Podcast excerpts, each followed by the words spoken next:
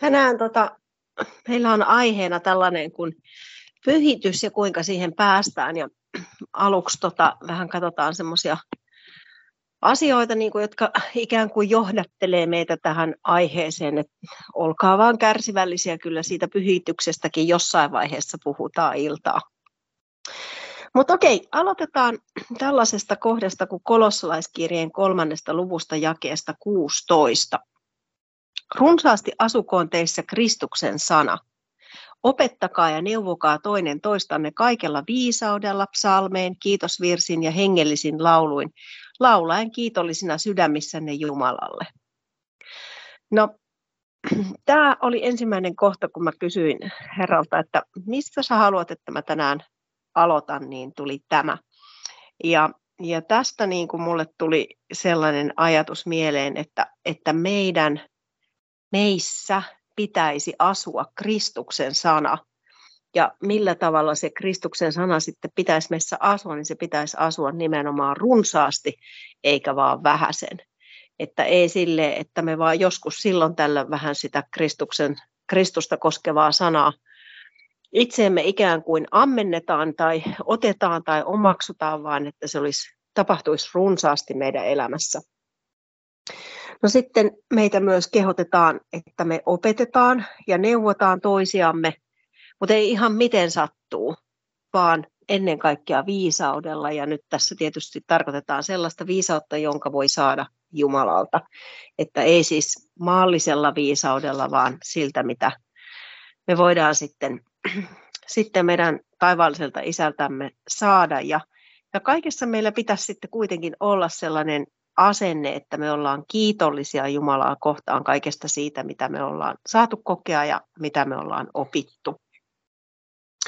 No katsotaan vähän tästä kiitollisuudesta ja, ja siihen liittyvistä asioista. Lisää tuolta psalmista 33, luetaan sieltä jakeet 1-4.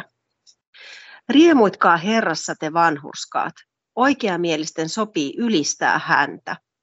Kiittäkää Herraa lyyrän säästyksellä, soittakaa hänelle kymmenkielisellä harpulla. Laulakaa hänelle uusi laulu, soittakaa taitavasti riemuhuudon kaikuessa, sillä Herran sana on oikea ja kaikki hänen tekonsa ovat luotettavia. Eli kun, kun me ajatellaan tätä asiaa, että, että Herran sana on oikea ja kaikki hänen tekonsa on luotettavia, niin sen pitäisi synnyttää meissä riemua ja iloa ja ylistystä, kiitosta. Eli kaikki mahdolliset soittimet, kaikki mahdolliset keinot, miten ihminen voi osoittaa kiitollisuutta, iloisuutta ja riemua, ylistystä, laulua, millä, millä tavoin me ikinä sitä tehdäänkään, niin, niin, tota, niin meidän kuuluisi sitä osoittaa. Ja katsotaan vielä samasta äh, salmista jae 11. Tällainen jae sieltä löytyi, kun että Herran neuvo pysyy ikuisesti, hänen sydämensä ajatukset polvesta polveen. Eli kun me aloitettiin siitä, että siinä ensimmäisessä kolossalaiskirjeen kohdassa, mikä me luettiin, niin siellä on, että opettakaa ja neuvokaa toinen toistanne kaikella viisaudella. No nyt me luettiin tuosta psalmista, että Herran neuvo pysyy ikuisesti. Eli ne neuvot, mitä me saadaan, niin ne on niin kuin päteviä, ne on kykeneviä niin kuin vastaamaan tähän meidän aikaan, niihin asioihin, niihin ongelmiin, mitä meillä on. Ne ei ole sellaista tietoa, joka vanhenee hetkessä. Et nyt jos mä mietin opettajana tuossa, niin ei ehkä mene kymmentä vuottakaan, kun jo oppikirjat uudistuu, tulee aina uusia painoksia, tulee uusia kirjasarjoja ja niitä uudistetaan koko aika, koska tieto muuttuu. Mutta näin ei ole sen neuvon kanssa eikä sen viisauden kanssa, mitä Jumala meille antaa, vaan Jumalan neuvo pysyy ikuisesti ja hänen sydämen ajatukset pysyy polvesta polveen, eli sukupolvelta toiselle. Nämä totuudet pysyy samoina ja yhtä, yhtä hyvinä ja luotettavina. Hyvä. No sitten mennään vähän katsomaan lisää meille ohjeita. Mennään Efesolaiskirjeen viidenteen lukuun jakeet 18-20. Älkää juopko viinistä, sillä siitä tulee irstasmeno, vaan täyttykää hengellä. puhuen toisillenne psalmein, kiitosvirsin ja hengellisin lauluin. Laulakaa ja soittakaa sydämestänne Herralle, kiittäen aina kaikesta Jumalaa ja Isää Herramme Jeesuksen Kristuksen nimessä. No nyt sitten äh, Heikki vähän auttoi mua tässä opetuksen tekemisessä ja tota, Heikiltä pyy, pyysinkin tähän kohtaan tämän, tämän tota, hänen tämmöisen korjatun sanajärjestyksensä, joka tavallaan niin kuin selventää näitä, näitä jakeita vielä enemmän. Eli luetaan vielä tämä korjattukin versio tästä Efesolaiskirjeen viidennestä luvusta. Älkää juopuko viinistä, sillä siitä tulee irstas meno, vaan täyttykää hengellä, puhuen itsellenne tai itseksenne. Eli kun me täytytään hengellä, me puhutaan siis kielillä. Me puhutaan itsellenne, itsellemme tai itseksemme. Laulakaa ja soittakaa sydämestänne Herralle psalmeen, kiitosvirsin ja hengellisiin lauluin. Kiittäen aina kaikesta Jumalaa ja Isää Herramme Jeesuksen Kristuksen nimessä. Meidän tulee siis täyttyä hengellä ja sitten meidän tulisi olla kiitollisia ja ylistää Isää. Tässäkin niin kuin se sama asia, tämä kiitollisuus tulee esille. No sitten puhutaan vähän toistemme rakastamisesta. Mennään katsomaan tuota Tessalonikalaiskirjeen, ensimmäisen Tessalonikalaiskirjeen ää, lukua kolme ja luetaan sieltä jae 12. Herra lisätköön teille yhä runsaammin rakkautta toisianne ja kaikkia kohtaan, niin kuin meilläkin on rakkautta teitä kohtaan. No, tässä Paavali, kun hän kirjoitti tämän tuolle Tessalonikan seurakunnalle, niin, niin hän pyytää tässä sitä, että Herra lisää rakkautta toisianne kohtaan. Eli se, mistä me sitä rakkautta saadaan toisiamme kohtaan, niin se on Jumala. Ja tähän liittyy myöskin sama asia, asia tota, tulee tuolta roomalaiskirjeen kohdasta ja tässä vähän kerrotaan vähän tarkemmin, että miten se rakkaus sitten meille annetaan ja miten me voidaan se sitten niin kuin saada. Katsotaan se roomalaiskirjeen viides luku ja viisi. Mutta toivo ei tuota pettymystä, sillä Jumalan rakkaus on vuodatettu meidän sydämiimme pyhän hengen kautta, joka on meille annettu. Eli meille annettu Jumalan rakkaus on tullut siis pyhän hengen kautta. Ja nyt kun meidän pitäisi siis osoittaa toisillemme sitä rakkautta, niin kielillä puhuminen on tässä, tässä tilanteessa niin kuin avainasemassa, koska kun sä puhut kielillä, niin sä täytyt hengestä, eikö niin? Ja samalla kun sä täytyt siitä hengestä, niin suhun vuodatetaan sitä Jumalan rakkautta. Jumala antaa sulle rakkautta, omaa rakkauttansa pyhän hengen kautta meille kaikille. Ja silloin, kun me saadaan sitä rakkautta, niin me ollaan kykeneviä rakastamaan toisiamme. Eli se on tosi, tosi tärkeää, että me käytetään niitä välineitä, niitä keinoja, jotka Jumala on meille antanut siihen, että me tehdään niitä asioita, mitä hän pyytää meitä tekemään hän pyytää meitä rakastamaan toisiamme, niin sitten meidän pitäisi tehdä se sillä tavalla, kun hän sen haluaa meidän tekevän. Eli pyhän hengen kautta puhumalla kielillä me pystytään rakastamaan toisiamme. Ja tästä mä kerron semmoisen esimerkin, kun tota, mulla on ollut semmoinen harrastusporukka, yllättäen koiraharrastuksia, jossa sitten on ollut vetäjänä sellainen ihminen, joka, joka tota, syystä tai toisesta aina välillä käyttäytyy jotenkin, ähm, miten sen sanoisi, vähän silleen niin kuin ilkeästi toisia kohtaan ja, ja välillä muakin kohtaan, että, että tulee sellainen tunne, että, että hän ikään kuin piikittelee tai on niin kuin ilkeä jollain tavalla. Ja mun on ollut tosi vaikea niin kuin suhtautua tähän ihmiseen, koska hän on niin kuin tavallaan semmoisessa opettajan asemassa siinä harrastusporukassa ja tavallaan olen häneltä siis, olenkin valtavan paljon oppinut asioita, mutta sitten jotenkin sitä oppimista ja siitä niin kuin vie semmoista iloa pois se, että hän on välillä semmoinen ilkeä ja piikikäs. Ja, ja tota, mulla oli tulossa sellainen, sellainen tota, tilanne, että mä olin menossa tekemään, tekemään tota talkoita ja mä tiesin, että mä kohtaan tämän ihmisen ja se oli jotenkin semmoinen niin kuin, sanotaanko näin, että pois mukavuusalueelta oleva asia, eli, eli tota, ei ollut kauhean kiva fiilis mennä niin kuin kohtaamaan häntä, koska koko aika odotti, että, tai oletusarvo oli sellainen, että sieltä tulee jotain vähän semmoista ilkeätä pientä piikittelyä. Mutta mä koin, että mä en niin kuin kykene häntä rakastamaan. Ja sitten mä päätin, että, että tota, mä en pysty sitä rakkautta niin kuin itsestäni pusertamaan häntä, häntä kohtaan, vaan mun täytyy turvautua tässä asiassa Jumalaan. Ja niinpä mä sitten puhuin kielillä sen asian puolesta ja ennen kaikkea sen puolesta, että mä en itse ärsyyntyisi hänen sanomisista, vaan että mä voisin olla lempeä ja rakastava häntä kohtaan, sano hän mitä tahansa. Että mun oma asenne ei niin kuin mukautuisi sen mukaan, miten hän kohtelee toisia ihmisiä.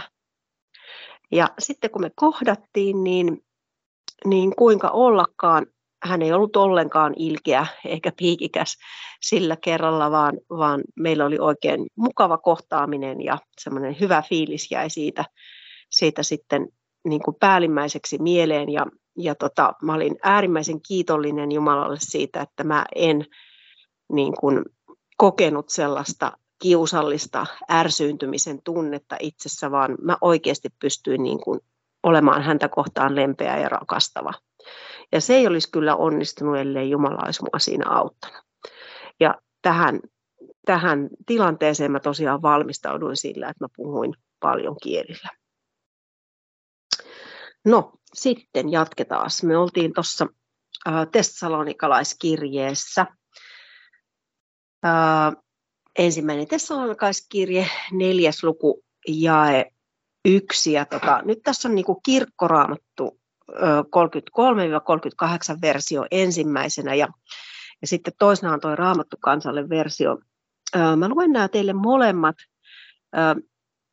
Mä itse olisin, tai kun mä valmistin tätä, mä käytän tätä Raamattu kansalle versiota, mutta sitten Heikki tykkää käyttää enemmän tätä vanhempaa versiota ja, ja tota, on totta, että tästä Raamattu kansalle versiosta usein häviää sellainen ä, raamatun niin kuin yksi tehokeino, semmoinen painottaminen, asioiden niin kuin toistaminen tai sanajärjestys tai joku sellainen tietynlainen asia, joka niin kuin ikään kuin korostaa sitä, mitä Jumala haluaa meille sanoa. Ja se on jätetty pois, koska sitten kun on haluttu tehdä niin kuin suomen kielestä sujuvaa, niin ei ole ymmärretty, että nämä tämmöiset kielikuvat kuuluu raamattuun ja niillä on oma merkityksensä.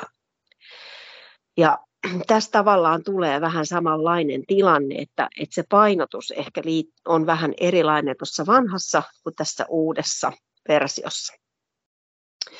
No niin, katsotaan tämä vanhempi versio ensiksi. Sitten vielä veljet, me pyydämme teitä ja kehoitamme Herrassa Jeesuksessa, että te, niin kuin olette meiltä oppineet, miten teidän tulee vaeltaa ja olla Jumalalle otolliset, niin kuin vaellattakin, siinä yhä enemmän varttuisitte. Eli nyt tässä ihan alussa tulee se painotus siihen, että mitä tehdään, eli kehotetaan. Meitä siis pyydetään ja kehoitetaan Herrassa Jeesuksessa, että me vartuttaisiin. No, katsotaan, miten tämä menee, tämä Raamattu kansalle versio. Sitten vielä veljet, te olette oppineet meiltä, miten teidän tulee vaeltaa ja olla Jumalalle mieleen, ja niinhän te vaellattakin. Mutta Herrassa Jeesuksessa me pyydämme ja kehotamme teitä edistymään siinä yhä enemmän. Eli sitten tässä taas niin kuin kääntäjät on ajatellut, että se mutta-sana, joka on aika voimakas suomen kielessä, asettaa semmoisen vastakohdan tavallaan sille lauseen alulle, kun käytetään mutta, se ikään kuin kumoaa sen alkupään, niin tai ei välttämättä kokonaan kumoa, mutta muuttaa kuitenkin sitä merkitystä, niin pistää sitten painotusta tänne loppuun myöskin. Eli tässä on myös se kehotus, että meidän tulee edistyä tässä vaelluksessa ja siinä, miten me ollaan Jumalalle mie- mieleen. Eli sellainen ajatus, että okei, että no kun mä oon joskus pelastunut ja kyllä mä sitä raamattuakin joskus luen ja, ja sitten mä aina välillä vähän rukoilenkin ja, ja joskus mä näen niitä uskovia ystäviäkin, niin, niin eikö se nyt sitten niinku riitä? Niin tämän mukaan ei riitä, vaan meidän tulisi edistyä tässä meidän va- vaelluksessa. Ja ennen kaikkea siinä, että me opitaan, miten me ollaan Jumalalle mieleen. No, nyt me ruvetaan kohta pääsemään siihen päivän aiheeseen, eli mennään Tessalonikalaiskirjeen ensimmäisessä Tessalonikalaiskirjeessä samassa neljännessä luvussa vähän eteenpäin. Mä luen teille jakeet 3-7. Jumalan tahto on, että te pyhitytte ja kartatte haureutta, ja että kukin teistä ymmärtää ottaa oman vaimon pyhyydessä ja kunniassa, ei himon ja kiihkon vallassa niin kuin pakanat, jotka eivät tunne Jumalaa. Kukaan ei saa tehdä veljelleen vääryyttä eikä pyrkiä hyötymään hänen kustannuksellaan, sillä Herra on kaiken tämän rankaisia, kuten myös aiemmin olemme teille sanoneet ja teroittaneet mieleenne. Eihän Jumalalle kutsunut meitä saastaisuuteen, vaan pyhitykseen. No nyt tuolla on toi jakeessa neljä toi sana vaimon, niin äh, sieltä Novumista, kun sitä katsoo, niin sieltä löytyy, että itse asiassa se sana tarkoittaa astiaa. Pieni hetki, mä katson tuosta mun muistiinpanosta, mitäs mä siitä oikein olinkaan laittanut itselleni muistiin. Niin, eli tarkoittaa myös, myös niin kuin viittaa semmoiseen ihmisen omaan ruumiiseen tämä, tämä vaimosana tässä näin. Jumalan tahto on se, että me pyhitytään ja me kartetaan haureutta, eli kaikkea sellaista. Haureushan on siis sellaista, joka, sellaista asiaa, joka kohdistuu niin kuin itseensä, ihmiseen itseensä, että se, se niin kuin ennen kaikkea se vahingoittaa sitä, kuka sitä tekee. On se sitten minkälaista asiaa tahansa. Että tässä ei pelkästään tarkoiteta sellaisia asioita, jotka liittyisi seksuaalisuuteen tai seksin harrastamiseen tai muuhun tämmöiseen, vaan ylipäätänsä tässä koko tessalonikalaiskirjeen pätkässä on ky- kysymys siitä, että pyhitys on saastaisuuden vastakohta. Ja jos meissä on siis jotain sellaista saastaista, niin Jumala haluaisi meidän puhdistuvan siitä. Eli miten tämä sitten niin kuin voidaan tehdä, niin siitä katsotaan vähän lisää erilaisia kohtia täältä vielä. No niin, mennään seuraavaksi takaisin sinne Efesolaiskirjeeseen ja viidenteen lukuun jakeet 1-4. Olkaa siis Jumalan seuraajia niin kuin rakkaat lapset. Vaeltakaa rakkaudessa niin kuin Kristuskin rakasti meitä ja antoi itsensä meidän puolestamme lahjaksi ja suloiseksi tuoksuvaksi uhriksi Jumalalle. Mutta haureutta ja minkäänlaista saastaisuutta tai ahneutta älköön edes mainittako teidän keskuudessanne, eihän se sovi pyhille. Ei myöskään rivoutta, typerää puhetta tai ilveilyä, jotka ovat sopimattomia, vaan pikemminkin kiitosta.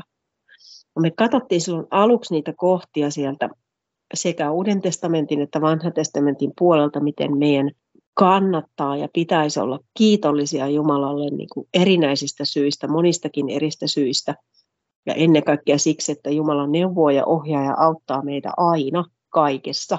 Ja että Jumalan neuvot on pysyviä ja ikuisesti sopivia meille. Ne ei muutu, ne ei vaihtele, ne ei vanhene. Nyt kun me ajatellaan, että miten me sitten ollaan niin kuin Jumalan seuraajia, niin se keino oli siihen, että vaelletaan rakkaudessa. Me katsottiin sitä rakkauttakin jo äsken, että meidän ei tarvitse sitäkään edes itsestä puristaa, vaan Jumala oli antanut meille keinon, pyhän henkensä, jonka kautta me saadaan sitä rakkautta, jota me voidaan sitten osoittaa toisia kohtaan. Jumalan mielen vastaisuus on sitä, että me tehdään tämän maailman mukaisia ajatuksia ja tekoja. Että me vähät välitetään siitä, mitä Jumala meitä neuvoo tai ohjaa tai sanoo, niin se on, silloin me tehdään niin kuin Jumalan mielen vastaisesti. Ja sitten tässä on lueteltu kaikenlaisia asioita, mitkä on sellaista Jumalan mielen vastaista. Niitä on muun muassa tämä haureus, saastaisuus, ahneus, rivous, eli kaikenlainen hävyttömyys, häpeällisyys tai sellaiset asiat, joita me hävetään. Tai typerä puhe, joka on vaikka lörpöttelyä, ilveily, pelleily, ase, asioiden vääntelehtiminen. Tällaiset kaikki asiat meidän pitäisi pistää pois itsestämme. Ja mitä sitten pitää tehdä? Niin tilalle pitäisikin laittaa kiitos, kiitollisuus. Se, että me kiitetään Jumalaa. No sitten katsotaan Pietarin ensimmäisestä kirjeestä, ensimmäisestä luvusta jakeet 13-16. Vyöttäkää siis mielenne ja olkaa raittiit. Pysähdytään hetkeksi tähän. Vyöttäkää mielenne. Eli no mitäs me tehdään, mihin me laitetaan vyö? Me laitetaan vyö housuihin, eikö niin? Mitä varten? Sitä varten, että ne housut pysyis paikoillaan, että ne kiinnittyisi meihin ne housut, eikö niin? No, mitä meidän siis pitää tehdä meidän mielellä? Vyöttää se. Olkaa raittiit. raittiit. Eli meidän pitäisi omia ajatuksia, omaa mieltä kehittää sillä tavalla, että me saadaan ohjattua se Jumalan mielen mukaiseen ajatteluun. Se on sitä vyöttämistä. Ja pankaa täysi toivonne siihen armoon, joka teille annetaan Jeesuksen Kristuksen ilmestymisessä. Eli meillä on toivo. Meillä on toivo siitä, että me saadaan armo, kun Jeesus Kristus ilmestyy takaisin, eikö niin? Jae 14. Olkaa niin kuin kuuliaiset lapset, älkääkä mukautuko niiden himojen mukaan, joissa te ennen tietämättömyytenne aikana elitte. Tulkaa sen sijaan kaikessa vaelluksessanne pyhiksi, niin kuin teidän kutsujannekin on pyhä. Onhan kirjoitettu, olkaa pyhät, sillä minä olen pyhä. No nyt meitä siis kehotetaan olemaan myös raittiita. Eli sella, silloin ihminen on raitis, kun sen mieli on harmoninen. Ja sen mieli on harmoninen silloin, kun se on kiinnittynyt Kristukseen ja Jumalan sanaan. No sitten meillä on täysi toivo siitä armosta, ja meidän tulee olla vielä kaiken lisäksi kuuliaisia, eikä me saataisi mukautua niiden himojen ja halujen, niiden toiveiden mukaan, mitä tämä maailma meille syytää ja sää, niin kuin tuputtaa kaikista mahdollisista kanavista. Ja meidän tulisi tulla tässä vaelluksessamme pyhiksi. Eli koko ajan käydä sellaista keskustelua itsemme kanssa, että tehdäänkö me asioita Jumalan mielen mukaisesti. Ja sitten tietysti kohta katsotaan vähän, että mistä me sitten tiedetään, että tehdäänkö me vai eikö me tehdä. Jatketaan ensimmäisen Pietarin kirjeen ensimmäisestä luvusta jakeet 1 ja 2. Pietari, Jeesuksen Kristuksen apostoli valituille muukalaisille, jotka asuvat hajallaan Pontoksessa, Galatiassa, Kappadokiassa, Aasiassa ja Pityniassa, ja jotka Isä Jumala ennalta tietämisensä mukaisesti on hengellään pyhittänyt Jeesuksen Kristuksen kuuliaisuuteen ja hänen verellään vihmottaviksi.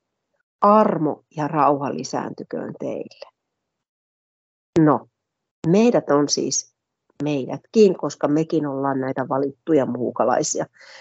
Meidät on pyhitetty pyhällä hengellä Kristuksen kuuliaisuuteen. No, tämä pyhitys tapahtuu hengen toimesta. Se edellyttää meiltä sitä, että me nöyrytään sinne Herran eteen. Ja silloin Jumala auttaa meitä näkemään, että missä kohdin me oikein ollaan vielä saastaisia, likaisia tai on, ollaanko me jonkun himon vallassa. Vaan, ja Jumala näyttää meille, että missä sitä muutosta tarvitaan. Ja se selviää, kun me puhutaan paljon kielillä. Ja ennen kaikkea niillä kielillä kannattaa puhua paljon. No, Jumala on siis varmistanut sen, että se pyhitys, se keino, miten siihen päästään, niin on hänen antamansa keino. Ja että kun me sitä noudatetaan ja käytetään, niin tapahtuu niin, niin kuin hän haluaa meille tapahtua. Eli kielellä puhumalla me tosiaan voidaan siis pyhittyä ja Herra kertoo, mikä meissä on sitten, sitten tota saastasta ja mikä, mikä pitää muuttaa. Ja sitten kun me olemme kuuliaisia ja me tehdään siten, kun Herra käskee, niin sitten me puhdistutaan ja sitten me pyhitytään. Me muutumme siten, kun Herra haluaa meidän te- tekevän. Ja ää, tuolla puhuttiin tuossa aikaisemmin, että, että tota, meidän ää, niin kuin ajatukset ja mieli pitäisi niin kuin olla myöskin vyötetty ja pitäisi olla niin kuin kontrollissa ikään kuin, että me ei niin kuin ihan mitä tahansa saataisiin suustakaan päästellä, niin, niin se mieli on joskus semmoinen, että se vähän niin kuin vaeltelee. Mulla ainakin on silleen, että mulla tulee ajatuksia sieltä, täältä ja tuolta ja sitten mä huomaan, että hupsis, munhan piti keskittyä johonkin ihan muuhun ja nythän mä en keskittynytkään siihen.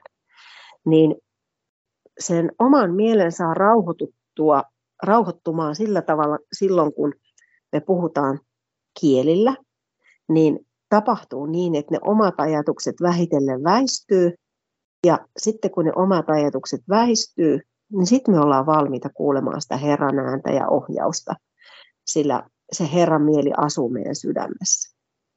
Mutta meidän pitää olla valmiita niin tekemään se, että me annetaan se tila Herralle, että hän oikeasti voi puhua meille niin, että me kuullaan. No, tätä meidän omaa mieltä muokataan myös sanan mukaan, eli kirjoitetun sanan mukaan, ja sen takia tätä raamattua tulisi myöskin lukea, että me tiedetään, mitä Herra haluaa meidän tekevän, ja että me opitaan, opitaan niin näitä asioita. Ja Raamatussa sanotaan, että meissä oleva kuvastin on siis sana, ja se on sama kuin Kristus meissä. Tottelevaisuus ja kuuliaisuus tulee sitten paljosta kielillä puhumisesta. Eli kun me tehdään, puhutaan paljon kielellä, niin meistä tulee tottelevaisia ja kuuliaisia. Se oma mieli taipuu siihen Jumalan tahtomaan tahtoon. Ja sitten me luetaan vielä ihan viimeinen kohta. Se on ensimmäinen Pietarin kirjeen neljännen luvun jakeet 7-11. Kaiken loppuun lähellä. Olkaa siis ymmärtäväisiä ja raittiita. Eli äsken me katsottiin, mitä se raittius olikaan. Se oli sitä siis, että mieli on harmoninen, se on kiinnittynyt Jeesukseen, Kristukseen ja Jumalan sanaan. Eli sellaisia meidän siis kuuluisi olla. Olkaa siis ymmärtäväisiä ja raittiita voidaksenne rukoilla. Ennen kaikkea olkoon teidän rakkautenne toisianne kohtaan kestävää, sillä rakkaus peittää syntien paljon. Olkaa vieraanvaraisia toinen toisellenne nurisematta. Palvelkaa toisenne Jumalan moninaisen armon hyvinä taloudenhoitajina, sillä armolahjalla, jonka kukin on saanut. Jos joku puhuu, puhukoon kuin Jumalan sanoja. Jos joku palvelee, palvelkoon sen voiman mukaan, jonka Jumala antaa, että Jumala tulisi kaikessa ylistetyksi Jeesuksen Kristuksen kautta. Hänen on kunnia ja valta aina ja iankaikkisesti. Aamen. No meidän siis tulisi olla ymmärtäväisiä ja raittiita, harmonisen mielen omaavia, jotta me voidaan rukoilla ja meidän sitten rakkauden tulisi olla kestävää, koska se rakkaus peittää kaikki synnit. Ja lisäksi meidän tulisi vielä osoittaa vieraanvaraisuutta toisiamme kohtaan ja palvella toisiamme kohtaan, toisiamme. Ja sitten meidän, tulisi, meidän puheen tulisi olla niitä Jumalan sanoja. Ja tämä toisten palveleminen onnistuu sitten sillä Jumalan antamalla voimalla. Ja tämä kaikki tehdään sitten sitä varten, että me ylistettäisiin Jumalaa Jeesuksen Kristuksen kautta.